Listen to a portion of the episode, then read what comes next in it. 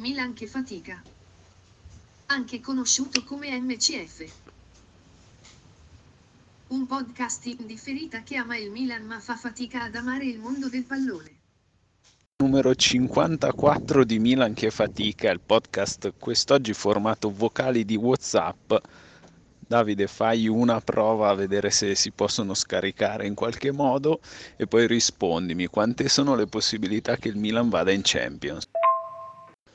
Allora, le possibilità sono che c'è un patto di sangue per, farci, per, per, tra i giocatori e la società perché andremo in Champions ed è il nostro futuro ed è certo che ci andremo. Ah no, aspetta, aspetta, aspetta, no, no, niente, no, non sa da fare, mi sa che no, non si va in Champions, non si va nemmeno in Conference League. L'anno prossimo la coppa più bella è l'Europa League o la Conference League? Questa è la grande domanda. O i gironi di Champions League da 85 partecipanti? La Conference League, ma solo se viene giocata nei cortili dei palazzoni sovietici. La Conference League in palazzoni sovietici tutta la vita, anzi soprattutto se finiamo per andare a giocare tipo a Vladivostok in cui la trasferta sarebbe tipo il sogno di ogni tifoso da andare a fare, devi farti tipo 12.000 km, no forse anche di più, chilometri di trasferta al giovedì sera per poi tornare al sabato perché probabilmente visto quel che è successo quest'anno le partite ce le darebbero così. Un sogno. Cioè pazzesco. E, ehm, cosa stavo pensando? Ah sì, che comunque ho guardato adesso il calendario e effettivamente sono molto negativo come al solito perché ci mancano sei partite, credo, sì, sei partite, di cui tre con squadra di alta classifica due contro squadre che non battiamo mai, assolutamente mai, cioè Juve e Atalanta, in cui mi sento quasi di darci la sconfitta, quasi assicurata, ma voglio essere negativo. Una con la Lazio lunedì, in cui ci arriviamo senza Ibra e Leao che non è più capace di giocare a calcio. Sembrava così promettente a inizio stagione, invece adesso, boh, chissà che è successo. E, ehm, le altre tre contro squadre in teoria più accessibili sono contro Cagliari, Benevento e Torino. Tre squadre che, guarda un po', sono, si stanno giocando tra loro tre il terzultimo posto e quindi la retrocessione. Quindi tre partite che sulla carta saranno anche esse molto semplici, no? Mentre gli avversari, tipo in particolare il Napoli, il Napoli credo che abbia solo partite contro squadre che non abbiano più nulla da dire e lo stesso le altre, non ci sono quasi più scontri diretti, quindi siamo gli unici, cioè, a parte quelle con noi, siamo solo, so, siamo solo noi ad avere partite difficili da affrontare. E vedendo che stiamo avendo difficoltà anche nelle partite facili, o in quelle che sono facili fino al settantesimo e poi divent- diventano incredibilmente difficili come Sassuolo, sono molto negativo e sarebbe molto deprimente considerato tutto, tutto l'apparato retorico che si è costruito in questi giorni, in questa settimana. La questione Superlega la lasciamo più, tar- più tardi. Allora, sì, ci sta un po' la negatività per eh, questi ultimi risultati. In casa stiamo facendo abbastanza schifo. Eh, l'unica vittoria è arrivata contro il uh, Genoa, mi pare, o contro la Samp, o comunque con una abbiamo... no, contro la Samp abbiamo pareggiato, mentre col Genoa abbiamo vinto grazie a un autogol di Scamacca. E principalmente lo leggevo su Twitter, stanno venendo un po' fuori eh, quelle che sono le nostre, chiamiamole ristrettezze. Eh, abbiamo una squadra che eh, a questo punto sì, si può definire eh, com'è la nostra squadra. In, inizio stagione facevamo un po' fatica, no? anche per Mm, per il nostro rendimento quasi sopra i livelli della nostra squadra. Mm, possiamo dire che la nostra squadra è adatta al secondo posto, è adatta a lottare per la Champions League. Siamo boh, all'Atalanta credo superiore, però l'Atalanta è un po'... Uh, una cosa a sé stante, alla Juve, all'Inter siamo chiaramente inferiori, ce la giochiamo con il Napoli, eh, probabilmente siamo messi meglio della Lazio, meglio della Roma, eh, più della Roma che della Lazio. Il fatto è che appunto, adesso te lo dico, eh, cosa ho letto su Twitter, che ehm, la nostra differenza in negativo rispetto alle altre squadre è in attacco, infatti facciamo un po' fatica a segnare questo ehm, anche all'inizio dell'anno, anche quando andavamo bene abbiamo detto che non superavamo mai gli expected goal. E sia col Genoa, sia con la Samp, sia col Sassuolo, eh, in cui per forza di cose abbiamo dovuto schierare Leao prima punta e Rebic a sinistra, hanno fatto veramente fatica. I migliori sono stati davanti Cialanoglu e Salmaker e, e niente, Leao e Rebic li becchiamo anche in una condizione di forma non buona. A questo punto eh, possiamo dirlo che sì, Leao non ha fatto una bella stagione, a parte qualche lampo, e mm, dobbiamo ripartire da qui. Uh, dobbiamo fare tutto il possibile per mantenere il trend di uh, vittorie fuori casa, il trend positivo fuori casa e questo potrebbe portarci all'ultima giornata senza nulla in palio. Uh, il, l'augurio è quello, ecco. Poi appunto eh, ripartiamo da qui. Ibra ha rinnovato ed è giusto che abbia rinnovato. Dobbiamo trovare un'alternativa a Ibra, ma soprattutto qualcuno nel, in quel ruolo. Leao direi che eh, dall'anno prossimo va tenuto come alternativa a Rebic o Rebic come alternativa a Leao sulla fascia sinistra. Sì, come dici tu, appunto, siamo, abbiamo dimostrato di poterci stare al secondo posto, ma possiamo anche essere al sesto posto. Siamo... Cioè, è difficilissimo capire il valo- valore assoluto di questa squadra perché ci, ci sono dei picchi incredibili tra quando, tra quando rendono bene e quando rendono male, no? Gli stessi giocatori che nella prima parte di stagione sembravano dei fenomeni da vinciamo la Champions con loro in campo, adesso dici a stento ti fanno arrivare settimi. E penso ad altre squadre che hanno fatto una, una stagione un po' come la nostra, come la Lazio l'anno scorso, con l'attenuante del fatto che c'è stato la, la sosta, cioè la sosta Covid, eccetera. E lì vedo più che altro, più che dei giocatori discontinui, ci vedo alcuni campioni e una squadra della squadra non, non tanto all'altezza o delle riserve non all'altezza Mm, noi abbiamo, vabbè, al di là delle difficoltà avute quest'anno, eccetera, abbiamo, mi sembra, una rosa che ha degli elementi che all'interno di una stagione cambiano boh, completamente. Cioè, mm, penso A, appunto, come, che è un po' uno dei discorsi di queste settimane, che ha fatto una prima parte di stagione in cui anche la prima punta non stava andando male, fino alla partita col Sassuolo in cui ha segnato così, ehm, quando aveva segnato quel gol dopo 6 secondi, e con, in, che oltre a quello comunque ha fatto dei buoni movimenti, aveva, gio- aveva giocato una buona partita.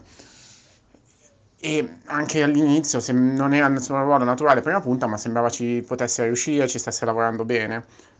E poi si è inceppato qualcosa. Rebic, mh, mm, vabbè, poraccio, hanno avuto una, stazione, una stagione travagliata ma appunto sono giocatori anche mh, Teo che è, può essere un fenomeno, ma quando gioca male gioca estremamente male, o um, Akan che di nuovo può essere a volte un fenomeno e tante altre volte un estremo bluff.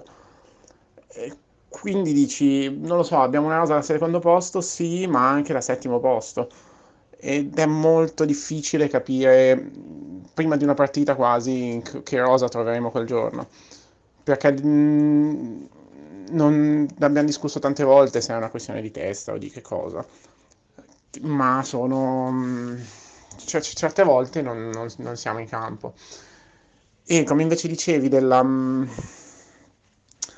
del fatto che facciamo fatica a segnare, sì, la differenza è, è vera, la sta facendo questa. Le ultime partite sono state allucinanti, nel senso che non, non, la stiamo buttando dentro in nessun modo. Adesso sia la partita, mi sembra, adesso la partita col Genoa o anche la partita con uh, il Sassuolo, uh, fino a un certo momento avremmo voluto farne 3-4 di gol, ma la coppia davanti di Rebic e Leao sembrano invece non fare a gara non, a non metterla dentro, ma con alcune leggerezza trovo c'è anche passaggi di finezza quando dovresti andare, cioè essere estremamente diretto. Io ho, ho in mente le, um, un colpo di tacco di Alexis, li chiamo per nome per evitarmi problemi con i cognomi. Comunque, un colpo di tacco per, perché sì che lo manda fuori tempo quando bastava non toccare la palla. Non so, gli è entrato nella testa qualcosa che stanno complicando la vita sempre di più. E anche all'inizio dell'anno forse abbiamo avuto un po' di partite come queste in cui uh, avremmo dovuto segnarne 6 di gol, ma non siamo riusciti. La differenza è che in quelle probabilmente aveva giocato Ibra, sto pensando a Verona o al Parma, comunque in cui in realtà poi alla fine avevamo pareggiato. Ma lì c'era stato Ibra e ci, sarebbe, ci servirebbe un Ibra che come hai detto tu ha rinnovato e che bello, ma però non gioca. Probabilmente perderà la partita anche di lunedì, forse per tattica, non si sa. E ne avremo bisogno più che mai. Non perché sta facendo delle partite eccezionali, ma perché in qualche modo lui la butta. Dai le 10 occasioni che abbiamo avuto in queste partite, lui almeno una l'avrebbe buttata dentro. E comunque vincere, mantenere ruolino di marcia fuori casa significa andare a vincere a Bergamo e a Torino. Di nuovo la vedo dura, quantomeno. Piccola parentesi, non abbiamo registrato per quasi un mese, ora che ci faccio caso, ora che ci penso, e niente, colpa mia. Ma magari questo non interessa a nessuno, ma vabbè, ci tenevo a dirlo. Vabbè, dai, sì, colpa tua, però eh, abbiamo fatto un po' fatica a trovarci, magari mh, mm, come vedete appunto stiamo provando altre soluzioni perché eh, comunque siamo alla 54esima puntata. Mm, diciamo che non abbiamo avuto nessun uh, tipo di exploit in quanto ascolti, quindi ogni tanto ci sta a perdere la motivazione. Non siamo qua per, per fare i milioni, però vabbè, ogni tanto ci manca la gratificazione, ecco. Eh,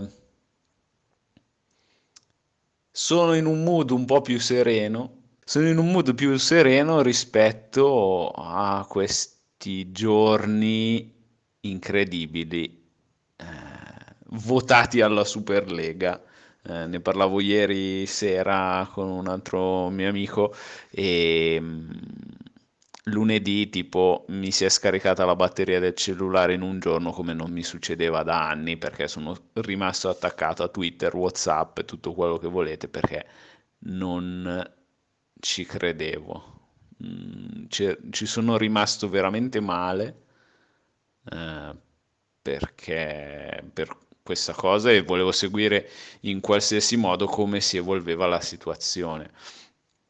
Mm, si è parlato tanto, si è parlato tantissimo.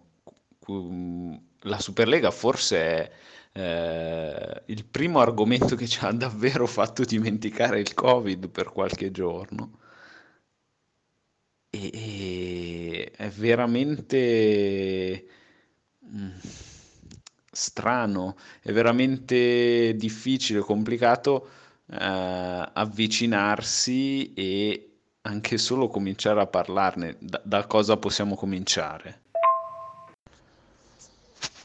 Non lo so se voglio discuterne del, cioè del, dell'apocalisse del calcio che c'è successa questa settimana, che è assolutamente una cosa incredibile secondo me.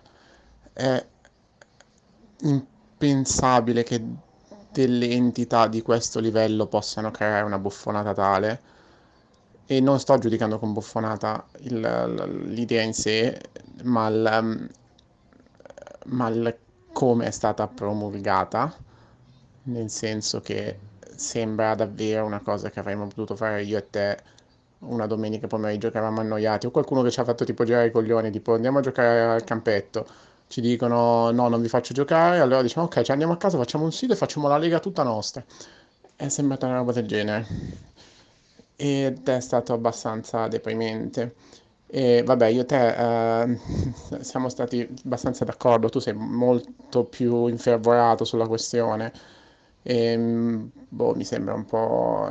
ho cercato di eh, non calmarti ma di dire, vabbè, ma cioè, che non che sia inutile scaldarsi, ma che è stato un po', non lo so, sono stati un po' due giorni in cui è stato tanto clamore per nulla, alla fine, perché comunque il progetto della Superlega è montato così rapidamente, altro motivo. e perché comunque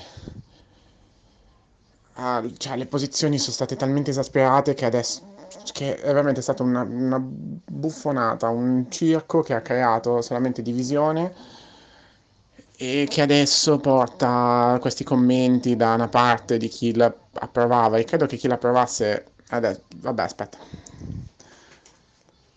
Ha portato dei commenti da, da parte di chi l'approvava adesso commenta qualunque cosa tipo un rinnovo di, di, un contratto un acquisto di un giocatore o qualcosa eh questo è il calcio del popolo e dall'altra mm, no, dall'altra niente.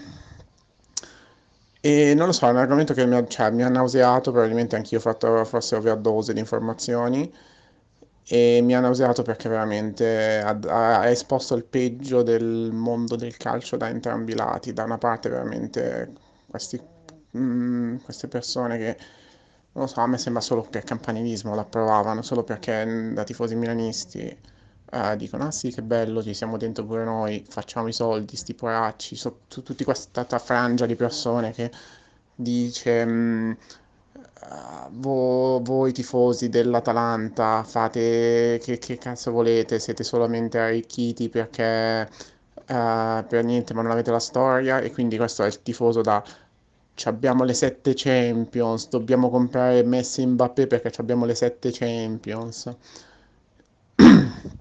e dall'altra comunque c'è un sacco di gente che invece era, tra cui tipo tutti i giornalisti italiani praticamente, la, tutto il mondo italiano, tra cui ho sentito una simpatica lista redatta da Boss to Boss con, con le persone che si erano espresse a far merito alla questione e abbiamo davvero e le persone interpellate dai giornali tipo anche in merito alla questione ci sono Povia il, credo un capo della CEI, quindi chiunque appunto ha avuto da dire, tutti a favore del, appunto, del calcio del popolo e secondo me tutti abbastanza mancando la questione perché in realtà il calcio è del popolo comunque, cioè non cambia un cazzo secondo me a livello di, di chi possiede, cioè di chi, chi ha accesso alla cosa.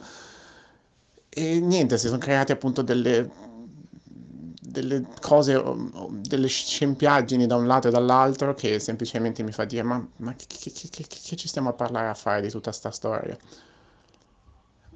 E boh, in, cioè, non, non, non, sto a dire se, cioè, il motivo principale per cui a me non piaceva e non credo che abbia senso è che non essendoci un, um, una ragione meritocratica d'accesso non c'è neanche un senso per cui si debba competere. E non... Che cos'è lo sport se non competizione? E che cosa sono le emozioni che ti dà il calcio se non create da, da, da questa competitività tra le squadre, questa, da queste storie che si creano?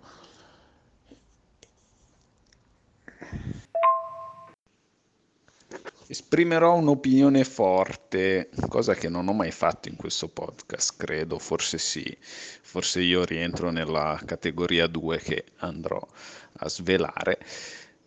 E secondo me mm, possiamo notare tre categorie di persone. Quelli che non capiscono un cazzo, la prima, vedi Agnelli, Perez, qualche altro presidente impelagato nella storia della Superlega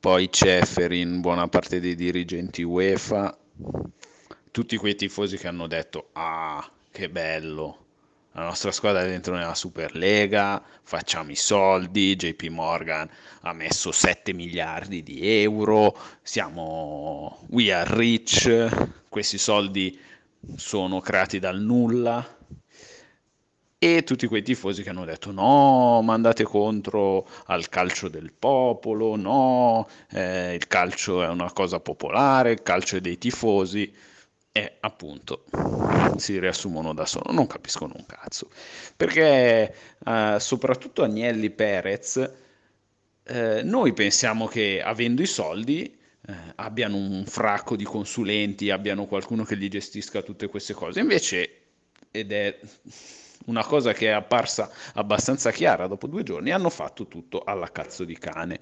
Ad esempio, eh, le tempistiche, eh, perché avrebbero potuto venire fuori con questa idea, eh, non so, a fine stagione, preparando l'inizio della Superlega per 2024. Eh, toh. No, invece no, eh, da un giorno con l'altro hanno detto, ah, facciamo la Superlega, siamo noi, eh, diciamo, sta gran Superlega, cazzo, siamo rimasti in 12, bene, che cazzo dobbiamo fare? In do- cioè, anche lì, una prima devi essere sicuro che siete almeno in 20 tutti insieme, in 12 che cazzo dovete fare? E va bene.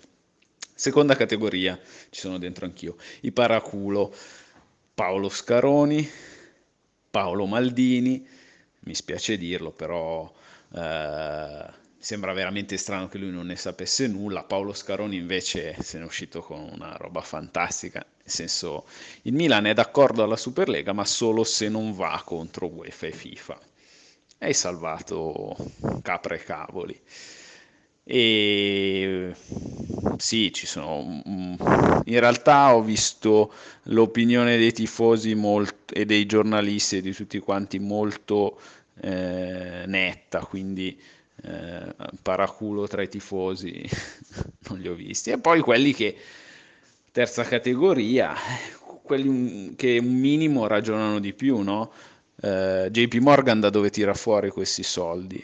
Ma che senso ha fare una competizione calcistica che debba superare eh, UEFA, FIFA e che in sostanza ammazza appunto la competizione, ammazza il gioco del calcio. Il calcio in Europa è l'unico sport che ha eh, un impatto culturale vastissimo, come diceva anche Emanuele Atturo su Ultimo Uomo, o come dicevano maggior parte dei giornalisti di Ultimo Uomo.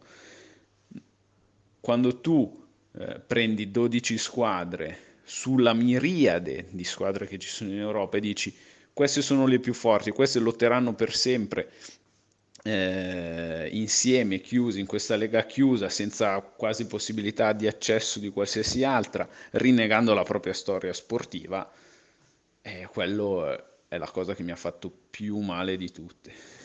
E in realtà poi parlando anche con i miei colleghi, eh, parlando anche con altre persone, erano pro- i miei colleghi, altre persone sia della Juve sia dell'Inter, erano tutti d'accordo su questa cosa, cioè non, anche mio padre, un po' tutti, con quelli con cui ho parlato a voce, erano d'accordo, non, non ha senso, non ha minimamente senso, ammazza, eh, ci siamo sentiti pugnalati al cuore da questa cosa. E sono contento che eh, appunto non sia andata in porto e vedendo come sono messe le cose l'UEFA eh, si proteggerà in futuro da possibili azioni in questo modo. Non che la situazione UEFA e FIFA sia eh, bella o che la UEFA gestisca decentemente eh, la situazione, però non si può dire ah, la UEFA e FIFA sono la mafia del calcio, allora facciamo qualcosa di ancora più mafioso. Posizione della maggior parte dei tifosi, vedi, punto 1. Ah, ecco chi dovevo aggiungere alla categoria dei paraculo. Eh, Nasser Al-Khelaifi, i presidenti dei club inglesi, che ottenuta la, l'impegno dell'UEFA a inserire nella prossima Champions League le due mh, squadre più alte nel ranking europeo che non si sono qualificate hanno rinunciato in blocco alla Superlega, al che la IFI rim- non ha neanche ricevuto l'invito da parte degli altri. Vedi, punto uno, che proprio hanno detto no, il pallone è nostro, giochiamo noi, è diventato il presidente dei club europei. Auguri. Ok, sì, sei molto forte con questa cosa e è un po' il motivo, cioè la cosa di cui abbiamo parlato altre volte quando si parlava della comunicazione nel mondo del calcio, almeno, in cui non è neanche una questione di ragionare o non ragionare, perché non, non è che ragioni, tu quello che fa, quello che pensi in genere, quello com- che si esprime in questo mondo è estremamente settario, perché mh, quando si parla di arbitri, quando si parla di opinioni così proprio anche sportive, eh, tu puoi dire cose che non stanno né in cielo né in terra per difendere la tua squadra. Quindi, appunto, per i tifosi di Milan, Inter e Juve ci sono questa frangia di persone che mh, ce l'ha con la UEFA perché c'è imposto, c'è imposto dei paletti del fair play finanziario e quindi dice eh, la UEFA fa schifo, quindi questa cosa è giusta e poi la vede come appunto un... questa andava bene per noi. E non è, non lo so, tu dici, non capisco un cazzo. Fosse così semplice, cioè non è, non è, così, non è che uno non capisce un cazzo, è un, appunto quando tu appartieni a, una, a un gruppo sociale, uh, è, come, è, come, essere parte davvero di una setta, non, non ragioni in un certo modo perché fai parte di quel gruppo e non questioni la cosa. È un discorso più ampio, è, cioè, è valido anche per essere un cospirazionista, è valido, cioè, eh, sì, è esattamente la stessa cosa in un certo senso. E anche noi tante volte magari finiamo per esserlo quando uh, commentando una partita diciamo quella palesemente rigore, magari in, fa, chiudendo senza inconsciamente un occhio a qualcosa, a qualcosa di reale. Perché è la narrazione che vogliamo noi.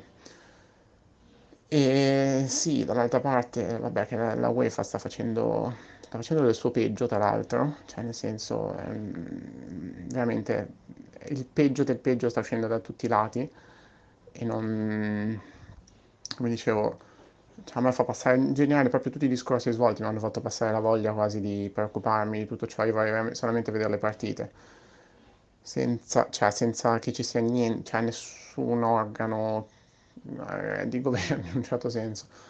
Perché anche adesso la nuova riforma della Champions, parliamone, è più o meno la stessa cosa, ma uh, non legalizzata, ma uh, sì, in un certo senso legalizzata, perché il sistema che hanno messo degli inviti garantisce il posto a tot squadra e che, um, come si dice, che in un certo senso, in base al ranking, al ranking il punto è che se tu garantisci il posto a una squadra, quella squadra continua a incrementare il suo ranking perché automaticamente eh, giocando di più sei più in alto, di conseguenza saranno delle squadre che saranno automaticamente sempre dentro.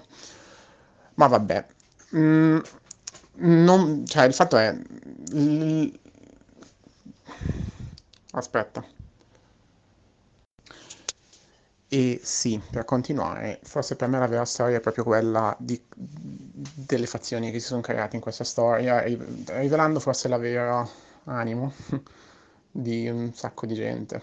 E più o meno ci stanno, forse non chiamerei gente che non capisce un cazzo da una parte, ma semplicemente um, fedeli, e con fedeli intendo proprio che seguono una religione chiamata la loro squadra da una parte, e, um, e politici dall'altra, perché sono veramente uh, gente che dice cose populiste solo perché è quello che va di moda adesso dire e cercano solamente un tornaconto. La, mm, sì, un po' schifa, cioè, schifa veramente tutto. Mi fa pass- cioè, ti fa passare anche perché poi adesso ci saranno una serie appunto di conseguenze che spero che non facciano passare in secondo piano. Um, tutte le logiche più interessanti che di programmazione che, che, potevano esistere, almeno poi per la nostra stagione in cui al di là dei risultati recenti ehm, era finalmente entusiasmante vedere un certo tipo di programmazione, di lavoro svolto. Mm, c'è una cosa che volevo aggiungere, che adesso te la aggiungerò in un altro audio, credo per finire da parte mia, perché poi non vorrei di non so se quando siamo lunghi oramai e non vorrei che sia una roba lunga un'ora, questa specie di puntata esperimento che spero che potremo continuare così anche in futuro. Dateci un feedback. che... e continua un altro audio. Tu dici che ammazzano il calcio creando una divisione tra club estremamente ricchi e quelli che lo sono meno. Secondo me non è tanto quello, perché mh, mm, abbiamo visto, cioè almeno secondo me la ricchezza non ha davvero, cioè non è quella che crea la divisione, ma la ricchezza c'è comunque, la, mm, c'è questa spaccatura, c'è comunque. Quello che avrebbe, cioè, che ammazzava la voglia di vederlo era proprio questa, l'eliminazione degli stimoli, l'eliminazione della, um, del senso della storia da dalle partite. Perché, come ho detto prima, quello che fa, ti fa apprezzare il, e come appunto come hai notato tu l'articolo migliore è uscito davvero in tutta la settimana in assoluto da tutti quanti al di là del fatto che è il sito che tutti noi leggiamo più spesso è quello di Emanuele Atturo e che appunto dice che Bayern PSG è bella non perché hanno giocato eh, i giocatori più veloci, più atletici, più, che fanno i trick migliori al mondo ma perché si è giocata in un quarto di finale di Champions, che comunque hanno dovuto sudarsi per, sudare in un certo modo per arrivare a giocare, perché l'anno scorso hanno giocato una finale che è arrivata certa, dopo mh, mm, questa travagliata fatica da parte delle squadre per arrivarci, che ha una certa storia tra le due, per, mh, mm, quindi c'erano discorsi di, mh, mm, di vendetta in un certo senso, di Uh, boh, comunque c'è tutta una storia, c'è una specie di legacy che si è creata in, in, quella partita e nel fatto che la giochi in Champions League. Non voglio dire che non, non potrà mai esistere un'altra coppa, un'altra competizione che poi crea la storia, eccetera, ma, il, ma il fatto che tu devi qualificarti, che devi... Uh, e che chissà chi ti trovi comunque, anche cioè, il, il percorso in Champions League, che tu affronti il Ferenc Varos o che affronti il um, in, in Midtjylland ha comunque valore per il semplice fatto che se una squadra è arrivata lì, ok, ci può essere arrivata per l'invito o no, uh, con qualche sistema di qualificazione strano, stupido che la UEFA si può essere inventata, per cui magari la sesta del nostro campionato meritava di più, fa niente perché uh, ha, ha, comunque il suo significato, ti dà a livello culturale, eh, è giusto che si, che si sia giocata quella partita e tu, almeno io personalmente, mi piace anche vedere quelle, vedere quel tipo di competizione in cui la prima del campionato sloveno gioca contro uh, la prima del campionato bulgaro. Non, magari non è la partita più bella del mondo e non voglio essere nostalgico e dire sì, adesso guarda come di quelli che dicono adesso, ah sì, adesso guardatevi Spezia Crotone, eh, visto che vi piace tanto, ma no, non, non sono io che devo guardarla, sono i tifosi di quelle squadre che devono guardarla e dire stiamo giocando una, una Coppa cioè una, una, partita in Europa tra di noi. Crei, cioè, si, creano delle, si creano delle storie, si creano delle, delle narrative, si creano dei momenti, dei momenti che rendono il calcio quello che è.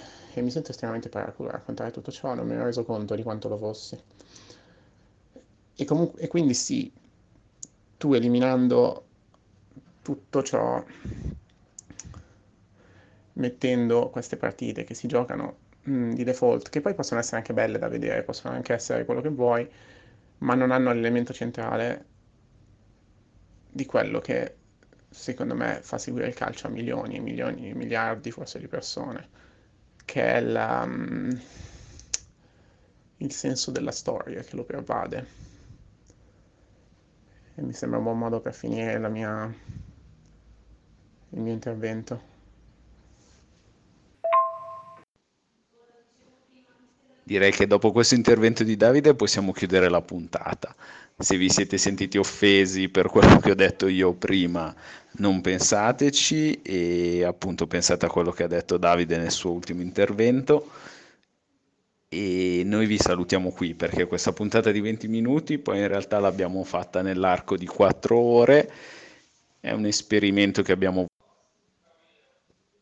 un po' per gioco, un po' per caso, forse possiamo riproporla in futuro, eh, però mh, è stato interessante appunto perché è stata rapida e l'abbiamo fatta durante la giornata, però a sentirci in una chiamata forse è meglio per noi, anche per come abbiamo pensato di fare questo podcast, cioè una, appunto una chiacchierata tra amici.